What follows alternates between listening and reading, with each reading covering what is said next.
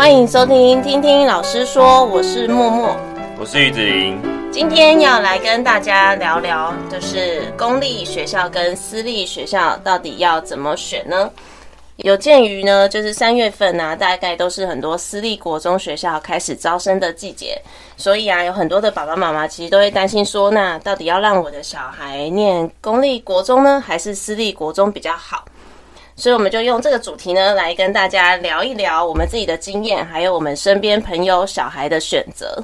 那刚好我是私立国中毕业，那木木老师刚好是公立国中毕业，刚好可以说去讨论到我们彼此在读书的过程中所遇到的待遇，跟所遇到的人事物，甚至是制度上的不同。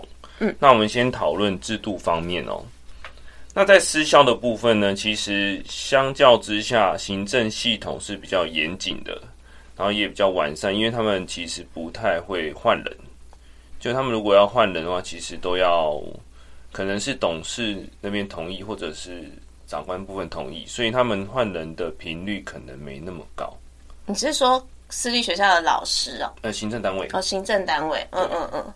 甚至是因为公立学校其实有规定，像总务部分好像是四年轮一次吧，对、oh，还是三年轮一次，看看县市不同。嗯，但是私立学校可能就没有那么频繁了，它没有那么硬性规定说可以这样更换这样子，所以在行政的部分相较一下可能比较稳定。嗯，因为他们比较熟悉，但是会也会变得比较严谨。对，因为可能因为他想要在这个位置做比较久，所以会避免出错的情况下。他做事的方式可能就比较谨慎一点，嗯嗯，对，可能可跟动的方式跟范围就不大，嗯，对。一方面是因为私立学校的话，都会有比较多招生的招生的目标啊，所以呢，在在老师的管理上面呢，也会稍微比较严谨一点。对，所以老师的一致度可能就比较高一点，然后再来就是私校部分，导师的权力相较之下是比较大的。就是他要做什么惩处啊，什么建议，或者是跟其他任课老师部分的协议，其实都是以导师为主。嗯哼，对，而且在可是这个一一方面有个好处，就是我们可以感受到比较一致的对待吧。就比如学生方面，对对，就是可能说，比如说对同一件事情，可能上课玩牌这件事情，可能 A 老师就任课老师觉得这不是一件很大的事情，那可能 B 老师觉得这是一件很大的事情。但是如果都经过导师惩处上面，就会比较一致哦，oh. 就是变成我遭受到的惩处是不会因人而异，学生比较不会说挑老师，对，嗯，就比较不会说哦，这个老师课我就比较松就可以比较随便一点，对，嗯嗯，因为接最后都会接受到导师的惩处。哦，oh, 好像可以了解。对，导师如果比较严格的话，嗯、就变成其他都不不太会造次。嗯嗯，对，这是那公立学校部分。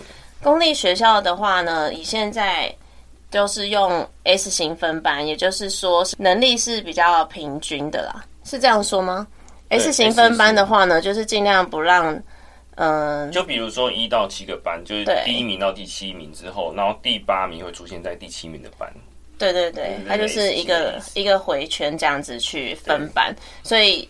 同学之间的话，当然程度就会是比较不齐的。我可能一个班里面会有程度很好的，但也会有相对程度比较弱的学生。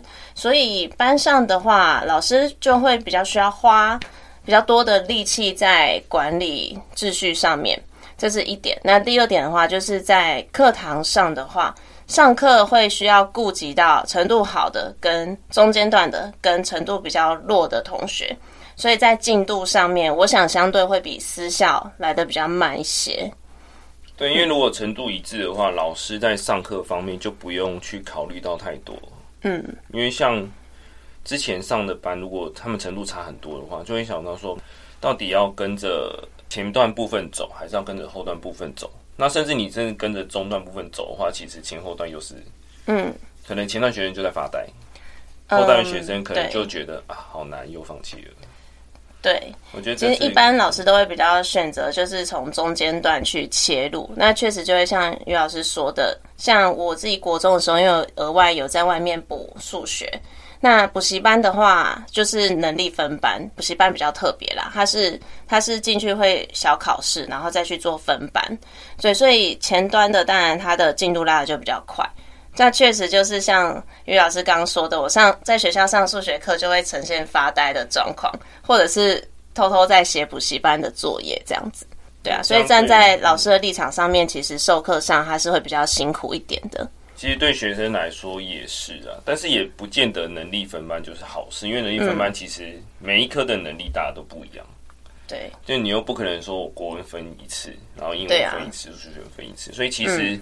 说实在的，还是有差距啊，在各科上，不是说私校就是完整的可以一次。对对，其实还是有差距，嗯、但是可能在公校的授课上面，学生跟老师上都是有一个一定程度的麻烦、啊、嗯嗯。好，再来就是考试的部分哦。私校部分其实还蛮常有考试，什么周考、复习考跟段考。虽然年代已经久远，但是我记得考试的频率蛮高的。嗯哼。甚至就是他们其实很严谨，说我这时间点、这时间点就一定要考试，让学生可以知道他该读书了。因为毕竟学生还是比较国中部分还是比较偷懒的，他自主自动的学习的人很少。嗯，所以如果他不排考试，大家就会想说啊，没事，然后就放松。其实很容易就没有去跟上自己的进度，或者是读更紧凑的书这样子。嗯嗯，就变成其实如果他每天都有在碰，其实跟两周碰一次，那个程度上差距还是有的。嗯，所以他如果说每几周考一次，其实会变相的就是督促你要读书。对对，而且我们在私校很容易被揍。我们的年代，我记得是五分一边吧。呃，各科老师吗？还是导师？几乎每一科都有。所以哦，对，在老师的部分其实蛮一致的，他就是觉得你就是要读书。嗯，就是你不读书就该被打。那那个年代了，但是现在不太会被打了，因为现在对啊，现在。也不行啊，体罚已经停止了。嗯、只是那个年代就记得，好像每个老师在对于读书这件事的价值观是很一致的。嗯，但公立学校的部分可能就没有这样，因为他们比较看各个老师，对，比较多元，嗯、甚至有的老师认为你的专长在哪里，其实不太需要放太多心力在可能国英数上面。哦，对对对，对这个话又讲到说像。嗯，现在少子化的关系啊，其实有些公校他们也会面临到招生的问题，所以呢，我们就发现说，其实有很多公校他们会开始推一些特色课程，就比较往多元发展的方向去走。比方说，有些学校它可能是比较重视记忆学程的，就是可以利用记忆班的课程去发掘学生不同的专长，那甚至是接着就是辅导到相关的职业类科的学校去这样子。对啊，那刚刚说的考试的部分的话，公校大概就是三次段考，那其他的小考的话，确实就还蛮看各个老师的安排。对，我自己的印象是这样吧。嗯，对，就可能公立学校的频率，就是相当于说每个各班的话，跟全校性的考试，嗯、我觉得全校性的考试一定是比较受重视的。对，嗯、但是大部分私校都是利用全校性的考试去督促学生读书。嗯，那刚刚讲的特色招生，像。国中端其实有一些是有球队的，嗯，但在私校部分可能就比较少，就是他们会有体育班之类的。那私校部分可能在成立体育班上面就没有那么的主动吧。嗯，因为一般家长会让会让小孩念私立国中，大概都是希望他们可以以学科为重，然后呢可以如愿的升上他们理想的公立高中这样子。对啊，那针对学生为主的话，嗯、其实大部分选私校学的家长都是希望孩子不要变坏。哎、欸，对，这倒是一个，因为呢，我们身边也有一些朋友、同事，他们的小孩可能已经是国中了，或是国中毕业，那也有一些是选择私立学校的。我们就有去跟他们聊聊，想说，哎、欸，为什么当初会想让自己小孩念私立国中？得到的答案大概八成都是为了同侪。我就是希望说，孩子他在国中端，因为是一个青春期比较浮动的一个年纪，都会希望说他身边的同才也是可能跟他的程度比较一致，然后或是思想上面比较接近。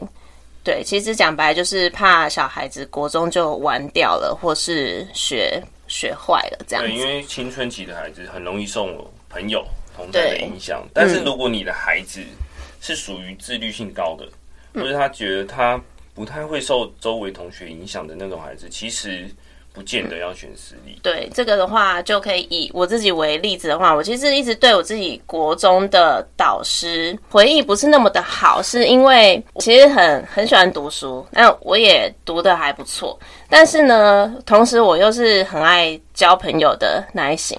那我那时候身边大概都是一些很爱玩的同学，就是。下课都会跑去打球啊，那放学可能就会去做些有的没的事。虽然我是没有参与啦，但那时候我的班导他就会觉得说，为什么我不跟一些其他可能成绩也很好的同学一起讨论功课啊、交流啊在，校聊天的时候嘛。对对对，因为我们都在聊晚上要玩什么线上游戏啊什么的。对啊，那就因为这样，老师他也曾经打电话给我。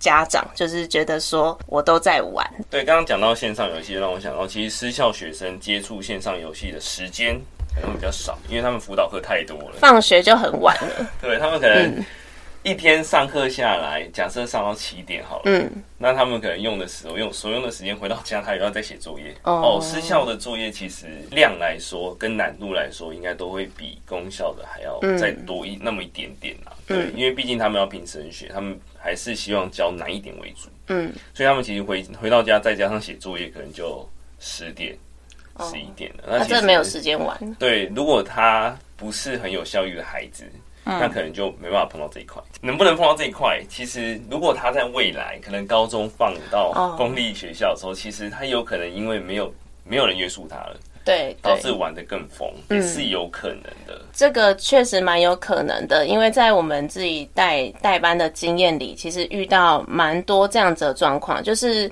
国中。绑得太严谨，对，绑得太紧。那到了高中，可能老师跟家长都觉得说：“啊，你高中了，你都长大了，你就是自己自己决定，自己安排，爸爸妈妈都不管了。”他就会开始，就是心就飞走了，他就会开始放飞自己，然后大玩特玩，然后就会发现说：“哎，其实国中国中表现很好的。”这些学生到了高中会突然螺丝整个松掉，有很多是来自私立国中的孩子。对，因为通常他们都是透过外在去约束他们，他们比较不懂得从内自己去自律自己，对，去规划自己的时间。所以不懂得规划时间的孩子，其实。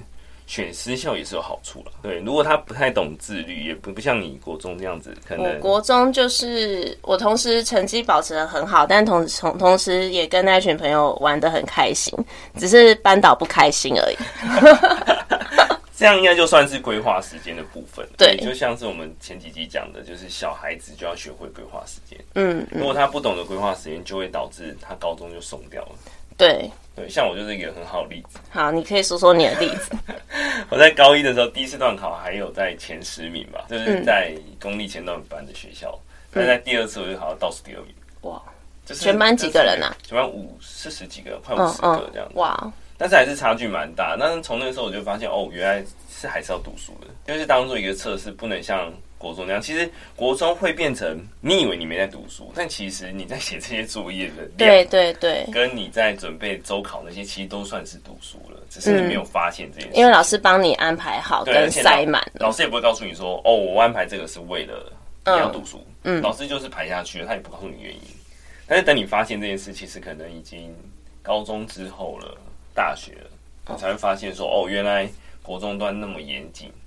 的时间点都是人家帮你排好，嗯，对，我就要发现这件事，其实，在那个年纪阶段的孩子是很难的。好，再来针对学生的部分哦，学习的态度吧，我觉得在呃，可能因为家庭经济的关系，还有家庭阶级的关系，因为公立学校的就是收就近入学嘛，嗯，他其实会收到的学生就会差异蛮大的，不会说大家的经济程度都很一致，但私校因为。他毕竟学费高，嗯，所以他其实变相的就筛选了部分的家长，嗯，对，对，可以这样讲，甚至是在入学的时候，可能就会有一些测验啦，对对，啊，但是是不能说的秘密，这样，这些测验可能就是也变相的筛选了一些学生，就你进去的这些人，其实都是跟你思想程度上很接近，但是也变相说，就是孩子没办法一开始就遇到各式各样的人。嗯，他可能在出社会的时候才发现，哎、欸，原来人有百百种。哦，你以前有这样子发现的过程？但是我是到出社会后，哦，才比较有这种感受。因为其实，比如说我们考上公立学校，高中的公立学校，其实大家的程度都差不多。对，就算再差，因为高中又是一次筛选。对对对，嗯，而且高中那次筛选反而比较比较严谨吧，因为它是一个很大的考试。但是这个严谨也是 for 学科而已啦，对，也没有说到筛选各式各样的才艺，这是可能我们下几集会讨论的事情。嗯，那在这个筛选过程中，其实我变相的其实相处到的人可能都是比较善良的。嗯，对，我觉得从以前到现在，我遇到的人几乎都算算是比较善良的。都没有遇到那种所谓的顽劣分子。顽劣分子哦，就是他不读书就会找事搞事。哦，这个我倒是就有遇过了。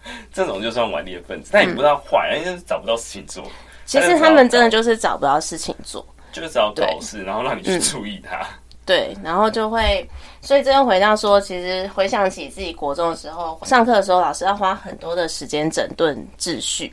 然后处理想要引起老师注意的人，而且那些孩子，你说真的，回归到去观察本性，就是我之前在代理的时候，我觉得他们本性也都不坏，其实就是不坏啦，只是他们可能在某方面，他们需要引起老师的注意，然后引起同学的注意，这样子，对啊，那其实这一群，也就是我当当初也都跟他们蛮要好的。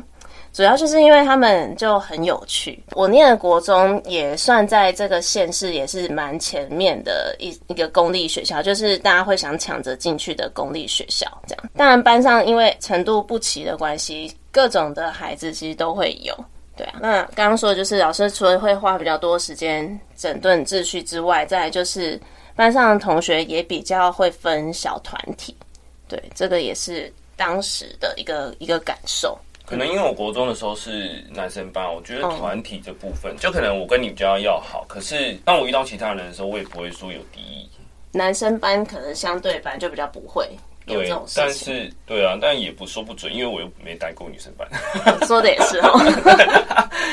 我觉得女生班，女生班我有待过啦，高中就是女校啊。哦、对，讲 到高中女校，我想笑话。又有什么笑话？这是我上一周听到我同学讲的，他是台中女中的，嗯、他就说：“你以为女生都很干净吗？没有，他说他们班都不打扫。”这个好像跟男生女生没有什么关系，有点离题。但是我觉得这还蛮好笑的。嗯，这个我也不方便说什么，毕竟我念的是美术班啦，你就可以想象。哦，美术，因为美术班的东西真的超多的。对，我们的那个画板啊，画板工具就是会到处散落这样子。是我高中的学校有想到这件事情，所以我们的特殊班都还有一间自己的自己的工具室。所以那一间就是再怎么乱，我们班导就说门关起来就好，教室保持干净，不要让任课老师觉得很脏，这样就好。对，对我觉得脏乱也会影响到，也会影响到学生的学习跟老师教学。对啊，工具是乱就算了，这样子。这样好像公私力就还是有差。对，因为私立可能就管很多。对，私立就真的会从上到下都会管，就是。但是，但是我有听到说私立是不用打扫的，就是，哎、欸，对，那个钱付特别多的阿姨会帮你扫。哎、欸，可是这个我有点保持一个问号，因为是不是现在其实都不太需要扫地啦？因为我昨天。就是也是听到朋友的跟朋友的小孩聊天，小二他们也不用扫地哎。说真的，还是要让他学习到一些，嗯、比如说我可能扫 A 地方跟扫 B 地方这些东西的方式可能也不一样。嗯，对他来说也是一个小肌肉的训练，或者是对在排序上的训练。嗯，像我最近就很常看到学生在挥空拍。他的扫把在离地大概三十公分吧，太高了吧？他那个滑，他以为滑水，看到就会一肚子火，真的没办法忍，我没办法去看学生扫地，每次看我都会生气。好，那个刚刚讲的部分就是不用扫地的学校，其实学校私立学校部分，它其实，在费用上面分成也蛮多的。嗯，像三一学期哦，三到五万是一个阶级，嗯，然后六到八万也有，然后十八到二十五万也有。所以那这个部分可能你会说不是有规定学费跟学杂费嘛？但是我们还有一个费用叫代收代办费，就是收多少用多少的部分，所以它有可能是在代收代办费的项目额外的支出这样。对对对，比如说他可能要找扫地阿妈，哦对，那他就是必须要用钱去换。嗯，对，像我就最近有遇到一个，他毕业的学校就是属于十八到二十五万的，他就是国中都不用扫。对，在所以他在进到我们班级的时候，就会有点不习惯，就想说为什么要扫地？阿妈嘞，会有这样子讲？没有啦，没有。我觉得阿妈这件事情其实也让学生少了一次学习的机会啦，有点可惜啊。确实啦，对，因为毕竟是多元学习嘛，你当然什么都要碰，嗯、不是说对。如果你未来的生活，嗯、可能你现在没有很努力，或者是你现在没有做什么努力，可能就没有阿妈了，没有扫地阿嬷。我觉得应该是说。呃，即便是扫地看似一件很小的事情，其实放在校园里，它也是一个学习的过程。比方说，学习跟同学一起分配工作，那学习把这个区域打扫干净等等。从小到大，我觉得这都是一个不可或缺的一个学习了。那最后，我们再回到就是。学生端的部分好了，以小朋友的特质来去做一个考量。对，像我就有跟朋友聊到，他的孩子刚好是现在都已经高中了，都是念私立的国中。那他就聊到说，事后他其实发现两个小孩的特质是很不一样的，因为现在两个都已经高中，一个，例如说像女儿的部分，女儿的话，她就是。他需要比较多老师去协助帮他安排进度，那他本身也是一个愿意按部就班读书的孩子，所以呢，他在私立学校里面啊，有老师这样子安排每次的周考跟安排每天的读书的进度的情况之下，他其实是读的还蛮好的。好，但是放在儿子身上就不太一样了。他儿子的部分是，他是比较需要自己的时间读书的孩子。上完课，他需要有一段空白的时间，让他自己去消化、去内化、去整理重点。所以在私立学校里面，比较进度太快，或者是排程太紧凑，对他来讲反而会造成一个压力，让他没有办法就是好好去消化他学到的东西。对啊，所以嗯，我们会发现说，其实讨论到最后，还是回到。每个孩子的特质，爸爸妈妈在选择到底公立好还是私立好的时候，其实应该可以多一点跟孩子去讨论，他比较适合怎么样的读书的环境。对，简而言之，就是你要去了解孩子，他到底天性上适不适合。因为其实同一个家庭的孩子，你会发现，其实因为他天性不同，所以他可能在做选择上的时候，你要够了解这个孩子，才可以说。让他去选择，像我爸妈那时候就是有先问过我要不要读，我就说好，因为我觉得时间上安排上也是 OK 的，而且有体力跟抗压性上也是可以的，嗯嗯，所以这里就牵扯到像是个性比较崇尚自由的孩子，可能就比较适合公立学校，嗯，因为私立学校制度太多，那有些制度其实没有办法一条一条解释给你听，我为什么要这样设定，对，甚至有的老师其实已经年代久远，也不可考了。再来第二个就是抗压性要高一点的，可能就比较适合私立学校。因为他如果抗压性太低，在那么高压的环境下，很容易造成自信心。这个我也有听过一个学生的例子，就是他国中的时候也是念私立国中，那他就会有一种比较自卑的心态，是因为他的成绩一直上不去，他会觉得说，我再怎么努力，前面还是这么多人，我不努力，我前面也这么多人，那我到底要不要努力？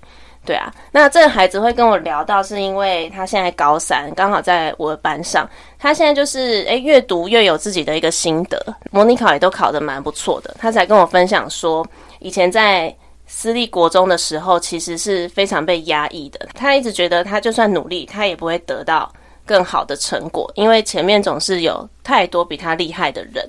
但是他现在在。对，然后现在在这里呢，他就会发现说，哎，其实自己一步一步努力，他原来他需要的是时间。对，他累积这样三年努力下来，他才发现说，哎，到了高三，他其实已经有很充分的准备，可以去面对接下来的大学的考试。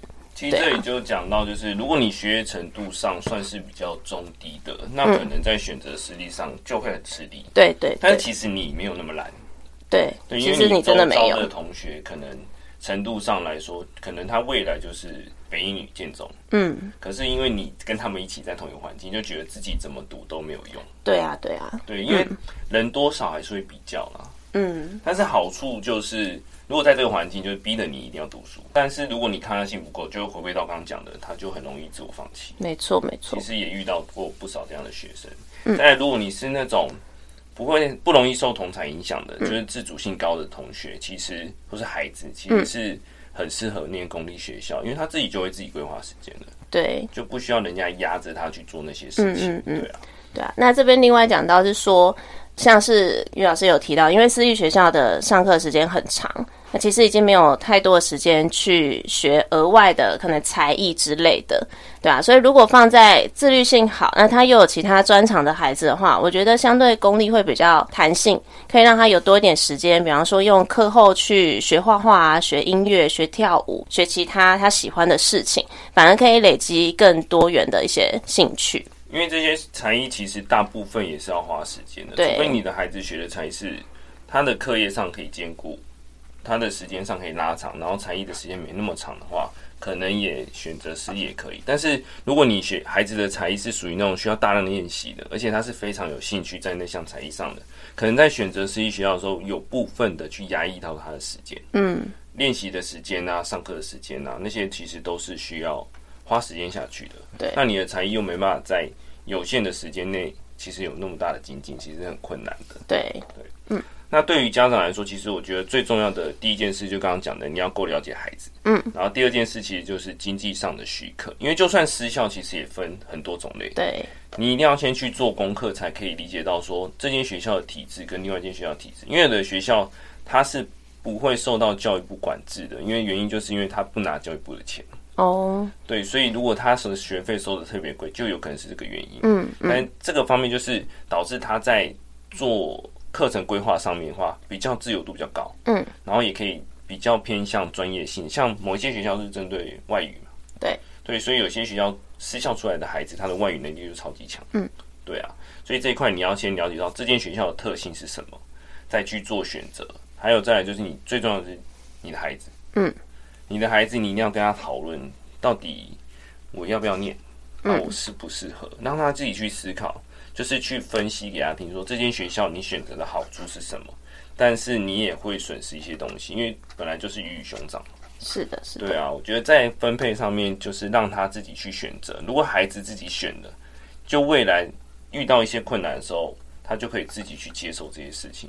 嗯，因为我自己选的，我要念这间学校，或者是说我不想要念，但是我在公立国中的时候，可能念书的氛围就没有那么好，那我能不能持续性的坚持下去？对，是一点这样子，对啊，有可能在某些班级的读书气氛会没有那么好，嗯，那也会间接影响到自己可能在学校的时间。对对，那我们今天就主要是针对公立国中还有私立国中做一些交叉的分析还有分享，那希望可以为大家带来一些帮助。今天的分享就到这边，如果你们也有一些想法想和我们聊聊，或是有更多的问题想要问，都欢迎点击节目资讯栏，会有我们的 IG 还有 FB。另外，如果你也喜欢我们的节目，也别忘了给我们五星好评。那我们就下次见，拜拜。拜拜。